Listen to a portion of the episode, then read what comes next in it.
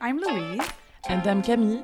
Your host of the Feminist Book Chat Paris, a podcast that explores both feminist literature and feminist issues of past and present.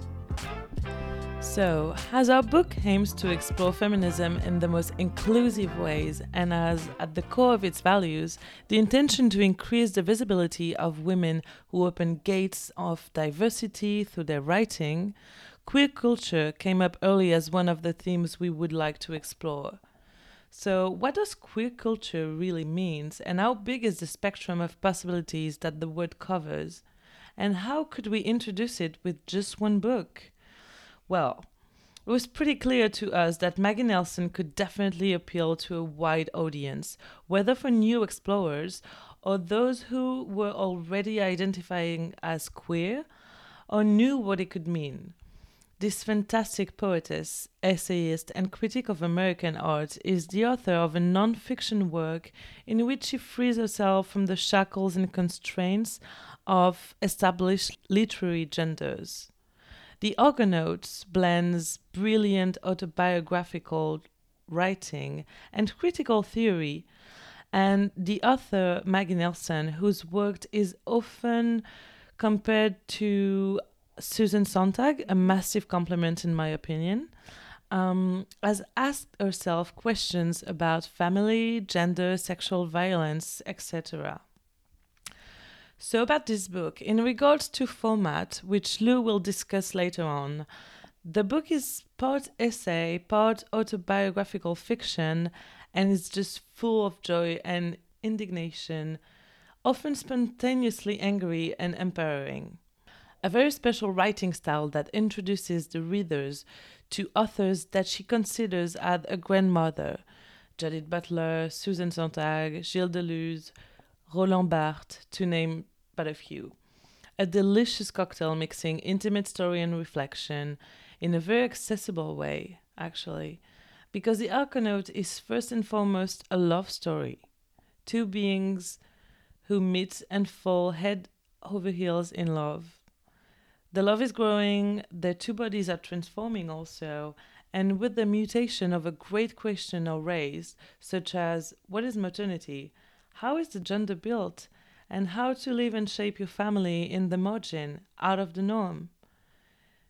If I had to sum it up in a sentence, I'd say The Argonauts is an emotional and empowering trip in one woman's life which shows a way to identify and grow out of the society's binary boring model. Before we deep dive into the kind of big pillars of this great uh, literary work, we just wanted to break down the title. Uh, because it was it was a title that a few of us had had a question about. Yes, of course. Um, and it and it's super interesting. So just to make sure that everyone understands um, whether you've read the book or not. Um, Maggie Nelson's The Argonauts takes its title from the Argo, the ship uh, from Greek mythology. Um, and so this was a ship that, as it travelled on the seas, it was uh, gradually rebuilt until each part of it was new. But the name remained the same even though the ship transformed. And I think you know, for us, transformation is a really significant theme that runs throughout the Argonauts, especially as Camille has just mentioned, in regards to Maggie Nelson's kind of self questioning into what uh, identity actually means. So let's start with identity. Exactly. So, uh, on identity and gender, uh, first diversity, something I really liked about Maggie Nelson's writing is just a capacity to bring such personal details and intimacy to her readers, as well as keeping them aware that this is only her life and therefore it doesn't apply to everyone. It's a difficult task to tell your story, yeah. to illustrate queer culture in one of its many formats without coming across as preachy or know it all. She points out very clearly that she's not a theoretician and that her mission is not to impose a specific vision of what queer culture should be, but only the questions that have shaped her way of living out of the norm. Her definition of queer, um, well, Through the book, the author shows her experience of constructing a life out of your comfort zone, where the society doesn't expect you to be, loving someone who transitioned from male to female or from female to male, not identifying on a binary basis, or raising someone else's child, maternity outside of the traditional scope of how to be a good mother books, Mm. etc.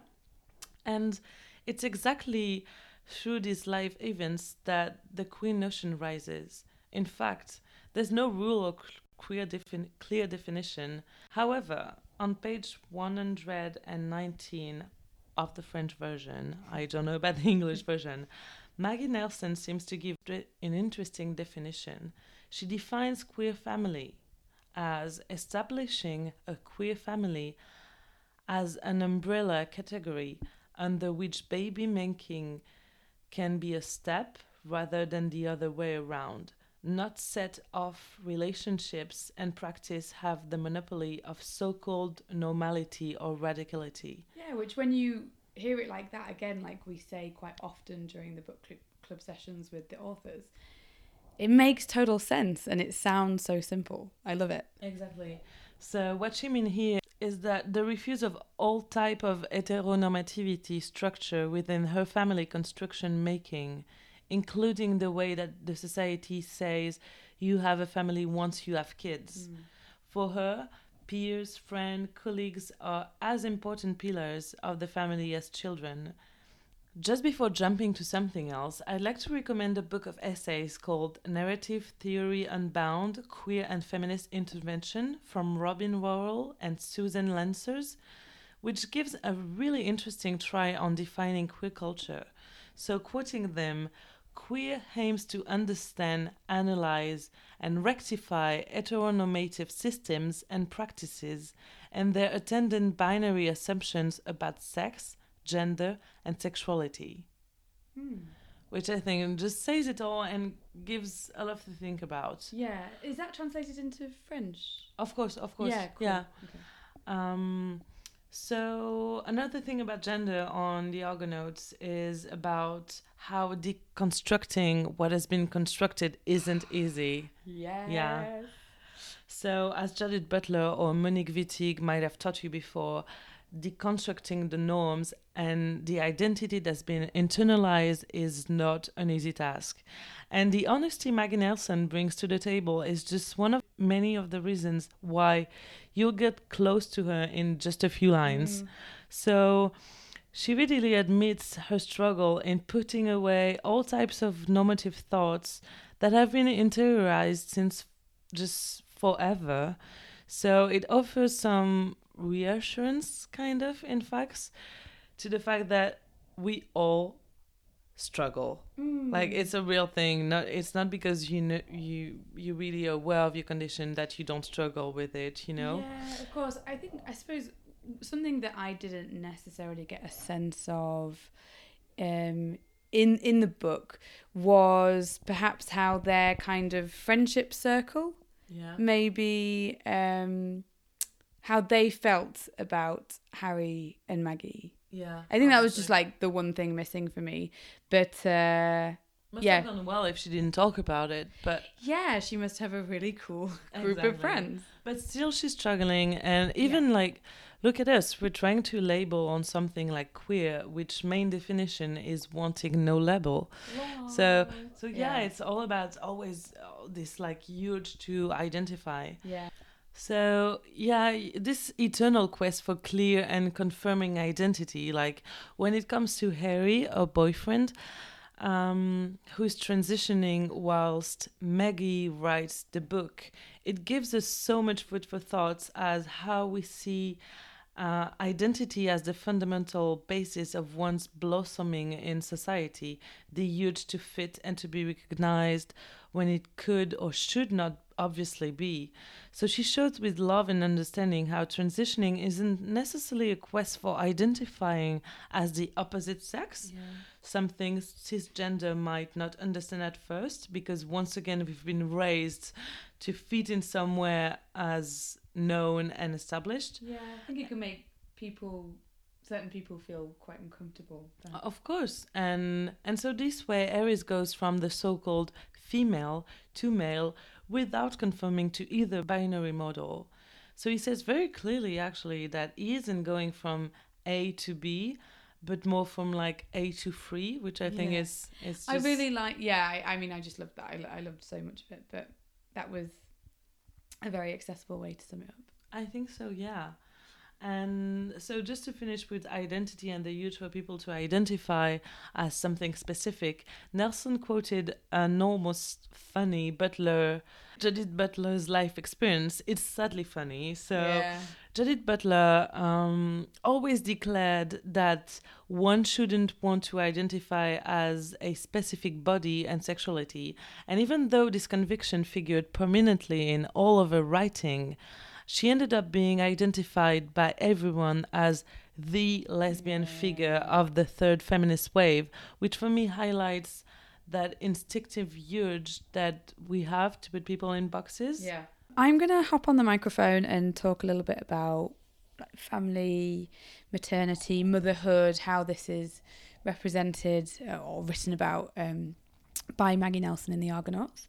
Um, I think for me, something really beautiful that is expressed very clearly from the get go in this book is that, and this is something that was said um, during the session at Shakespeare and Company, those physical changes that both Harry and Maggie go through um, while she's writing the book do not take anything away that had once been there. There's no removal. Yeah. Um, it's actually the opposite.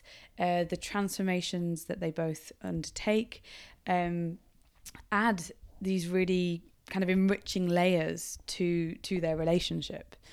So yes, you understand that their identities are shifting, but their essence stays the same. And I think for me that was that was quite a refreshing concept to come across. It made me wish that that was the mainstream way of thinking. And so when you think of motherhood, it was actually English Flora who brought this up during our book club session. Uh, quite often, something that is commonly projected onto women and also felt by women themselves is this idea of identity pre baby and post baby. Quite often, you know, the end goal is to have a baby, to be a, a mother, but not everyone has the same way of getting there. Um, not everyone wants the same thing. So, not everyone wants to have a baby. Not everyone feels a yearning desire to be um, a mother. Uh, so, I think she was really good at recognizing that. Yeah, she shared like this really eye rolling anecdote. Um, it's on page 46 of the Melville House English edition. Uh, so she's going back to work uh, shortly after having her baby, Iggy. Love that name. And she bumps into one of her superiors in the canteen, who, upon learning that she has a newborn, just takes it upon himself to go into this story about another female colleague who had a baby and then got bored for about two years um, in her Renaissance research, which was her academic um, specialty. Uh, but hey, guys, happy ending because, you know, after around two years, this female colleague's interest in her work finally came back. And that just really I'm, I'm sure he thought he was being encouraging and positive but quite frankly for me this is an example of um, unnecessary intervention from men um, and i think it highlighted a lot about the different role that men and women have when it comes to raising children we are all aware of this but men can have a family but it doesn't impact them in the same way that uh, it does the woman so throughout uh, the Argonauts, Maggie Nelson references uh, D. D.W. Winnicott several times. He was an English pediatrician and psychoanalyst who wrote four books on babies and children. Love her honesty. She's very honest about how much she loves his work and has actually followed some of his methods mm-hmm. in regards to Iggy. Although she points out that the irony is not lost on her that the majority of literature about raising babies has been written by men. Mm-hmm. It features four words by men. And quite often, in the case of co authoring, where the author's wife will have a part, it's more often in the footnotes, the side notes, In the margin. in the margin. yes. Doesn't that say it all? So she she she really points that out and raises um raises a really good question of why why doesn't she herself seek out more childcare books that are written by women? And I think this is something that has been very inbuilt as well in us.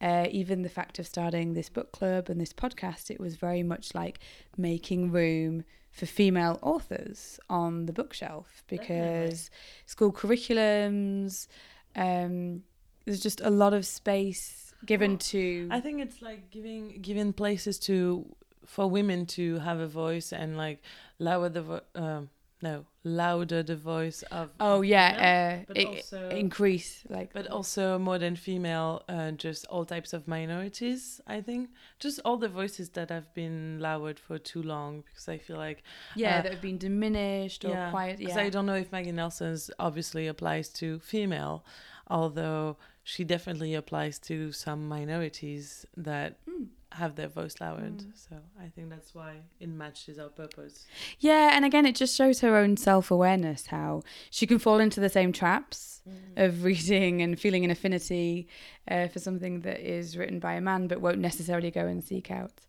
uh, something that's written by a woman. So that was really interesting. And then also, something new I learned whilst reading this book is the fact that it is possible to have um, sexual feelings whilst breastfeeding a newborn. yeah it, it kind of like shocked me that i never heard about that before Me know, too. like- I was like, I'm 33. I'm obviously haven't had any children.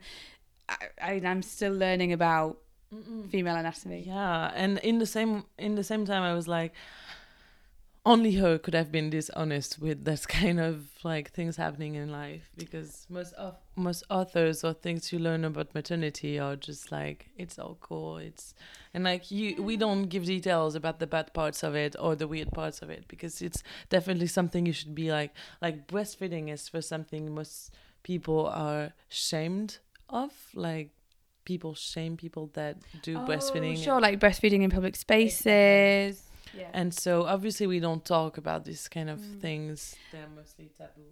But then you can also be shamed for not breastfeeding as a woman. You know, like you're denying your. Well, this is a whole like This isn't the conversation. But um, yeah, so definitely something that we both learned, and I think a couple of other people Mhm. in the session were not aware of.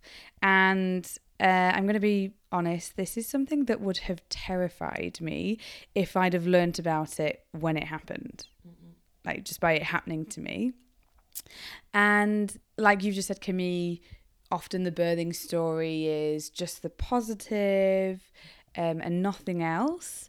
And so this is not something I've ever heard my girlfriends who do have babies talk about.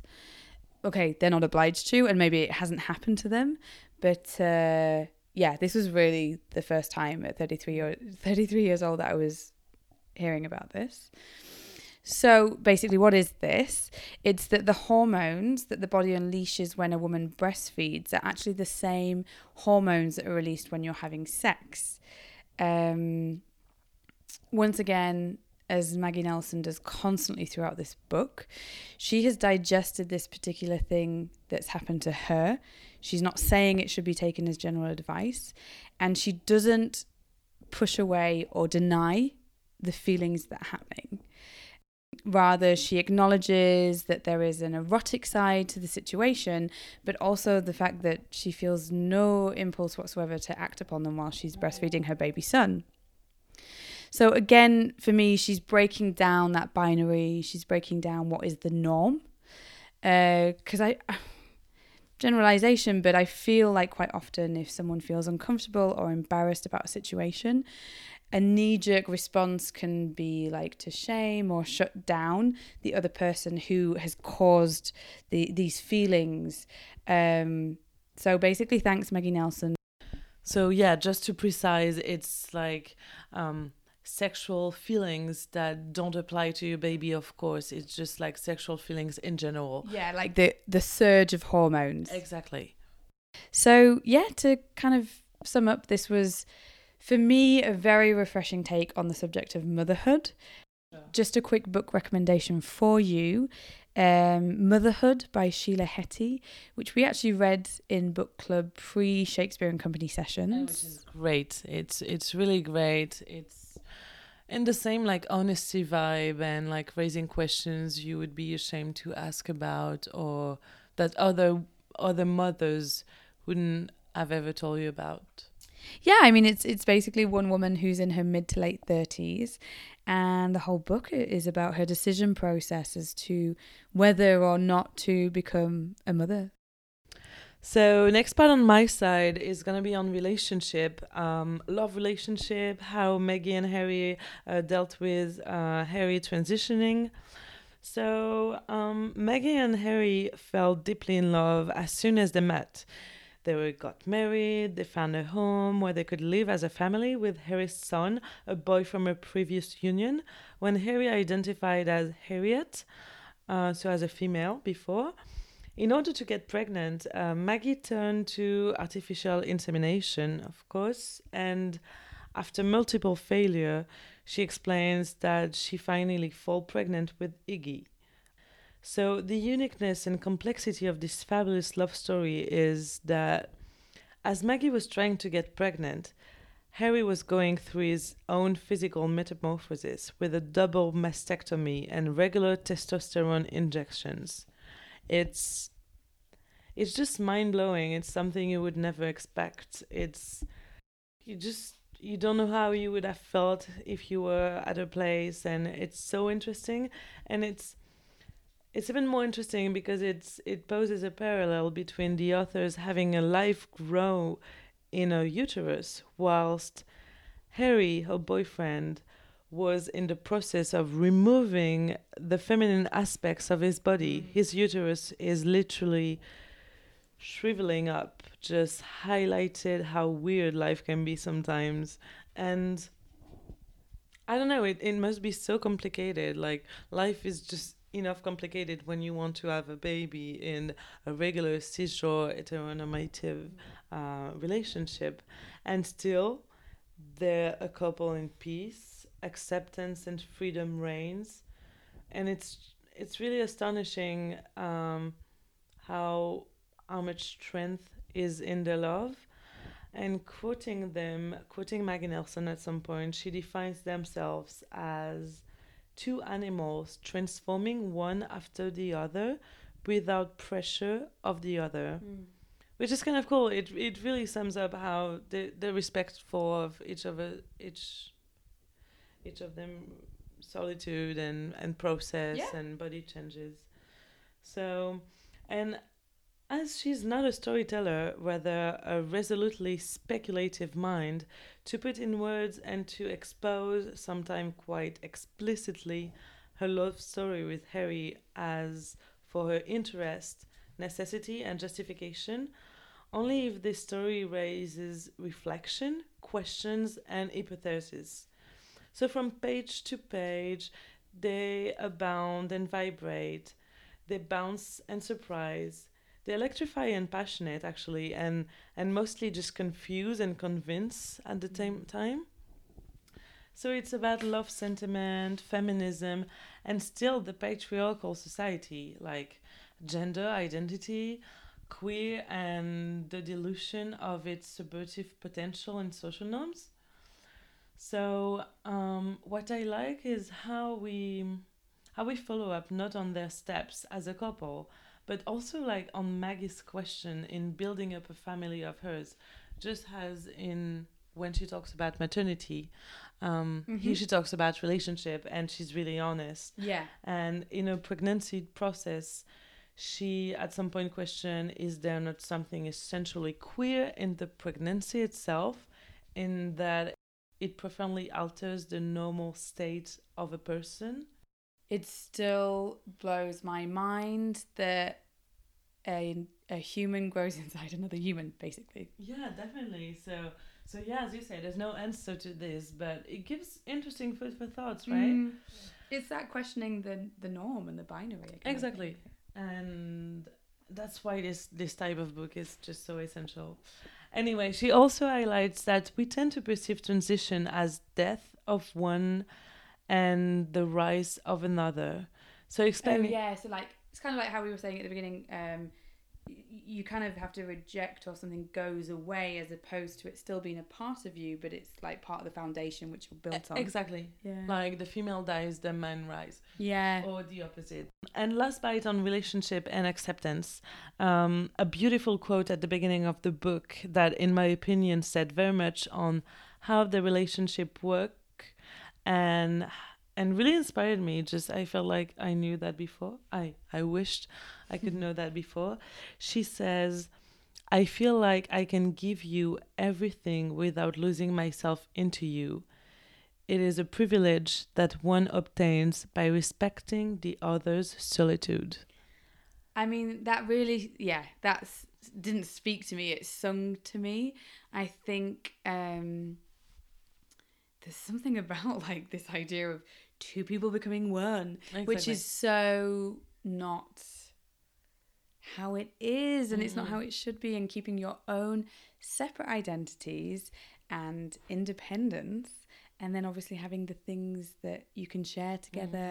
I think for me that's a it's a really important quality of a relationship that can work however you identify. Of course, and I mean, maybe for people that are mature in their love relationship, it sounds just totally typical, but no one writes that down. And I feel like for people who are in their first love relationship or are really intense in relationship, um, this is always a good advice or always a good line to read and to remind yourself. Yeah, I agree. Passing it on to you. Over to me. So I'm just going to finish up uh, briefly talking about the book format because, to be honest with you, this was a new format for me to get to grips with. Uh, definitely pushed me outside of my comfort zone.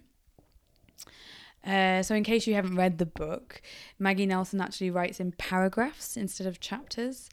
It, it, it does go well together, the paragraph critical theory combination, because it helps the reader to interpret her writing on their own terms. I think if she'd have written in a classic kind of chapter essay section, then again, it for to have things so neatly defined Yeah. it would have just gone against what the whole book is about. Um, so the text is also chock a block of prominent philosophers, journalists, gender theories, lots and lots of quotes. Uh, there's more. That was just a few examples. Um, but they're very well highlighted, and there's no footnotes. It's just uh, kind of italicized, and then the author is mentioned on the left hand side. So it's not very invasive, but it's there, and but it's not overwhelming. And also, I think it's really cool because for once, um, she's not scared of like quoting so much people. I think it's like she considers them as part of her story, as part of how she constructed. it's all very fluid. and and that's why she's just she's she's just so interesting because she's out of this like narci- narcissistic uh, type of authors that would rather pa- uh, paraphrase instead of quoting. Yeah. Yeah, you're right. appreciate. Yeah, yeah. yeah. Um, so, despite my own personal challenge of reading The Argonauts, I did, however, find that Maggie Nelson's narrative, there's a clear logical path. Um, so, by that, I mean to say that, you know, she's not just randomly jumping from one thing, one topic of conversation to another. Uh, it, it, it, it is, it's logical, it's linear. And also, I think, as you've just touched upon, Camille, the way that she weaves her own personal narrative and experience in with the critical thinking and the quotes in such a natural, fluid way. I mean, I knew I was reading something brilliant, even if something I had, even if it was something I had to go back and sometimes reread or close the book and think about it, or go and look up the person that she had just quoted. Um, it, yeah, it's fluid. Um, but I think something that came out of the book club discussion, um, or that became clearer, is that the writing form and style is actually intentional. It could be an intentional technique employed by Maggie Nelson, uh, which just further worked to break down all these norms and these traditions that society has constructed. You know, language is often used to clearly define or categorize things, but Maggie Nelson is living a life that is so far removed from what mm-hmm. one tends to consider as conventional. So she has to somehow communicate that inexpressible because she's writing about a lifestyle that so few of us actually know, experience, or even come into contact with. Yeah. So by avoiding the expected literary structures or path, Maggie Nelson helps to encourage us to move away from that binary thinking. Um, and I think this helps one to open their mindset, especially in relation to queer relationships, queer lifestyles, um, what some people would sadly still consider to be non-conventional relationships. Yeah, and even just on life, on maternity, on motherhood, I mean, she gives like pieces of information that everyone is concerned about. No, like no matter the, the identity, no matter you know it's oh yeah i mean it's about everything. Obviously one of the reasons that we picked this mm. book was because of the queer uh, exploring what queer means or introducing um, queer to people. to but you can yeah you can talk to everyone right? Absolutely. Um, and I think just to finish, if you take a larger step back and look at her portfolio of work, um, it's obvious that she's not going to be pigeonholed as a particular type of author because she's written memoir, she's written poetry, philosophy, critical thinking, and her subject matter bridges art, violence, abduction, murder, heartbreak, love. So for me, she really is fluid in every sense of the word. And. I loved that. I think yeah. you're going to take us through some conclusions. Yay! So a few takeaways. Um, I think to conclude on this fabulous piece, um, there's a few things that really got us passionate about this reading. Uh, first, the way she challenges unconscious, conventional notion and behaviors. Yeah, without fear or of getting intimate. Yeah. I think this is why she succeeded in getting so much readers to understand her. She's human and she does struggle. Mm. And by exposing all aspects of her life without fear of sharing intimate feelings, she deep dives us in all the aspects and dimensions of what queer culture covers family, love relationship, maternity, motherhood, public sphere, and its institution like wedding, gender conformity, transitioning. Um, so it's just like all the struggles of identity and family construction in a non confirming gender environment. Mm-hmm. And um, other than this, uh, obviously the format. Uh, as uncategorizable as her life, uh, which I think is totally coherent. Yeah. And of course, her sincerity and love that I think will inspire more than one in the way they aim to build relationship in the future. I hope so. Yeah. I, I'll definitely consider what she says in acting in my own life further in life. Yeah. Um, so that's that's pretty much it, right? Yeah. And for more info about the FBC Paris, you can follow us on Instagram at the FBC Paris. And if you got any question for us or our guests, feel free to tweet us at the FBC Paris. The sign up link for our fortnightly newsletter is in both our Instagram and Twitter bio. Thanks for listening. Join us in two weeks' time when we'll be talking about Dr. Brittney Cooper's Eloquent Rage. Bye.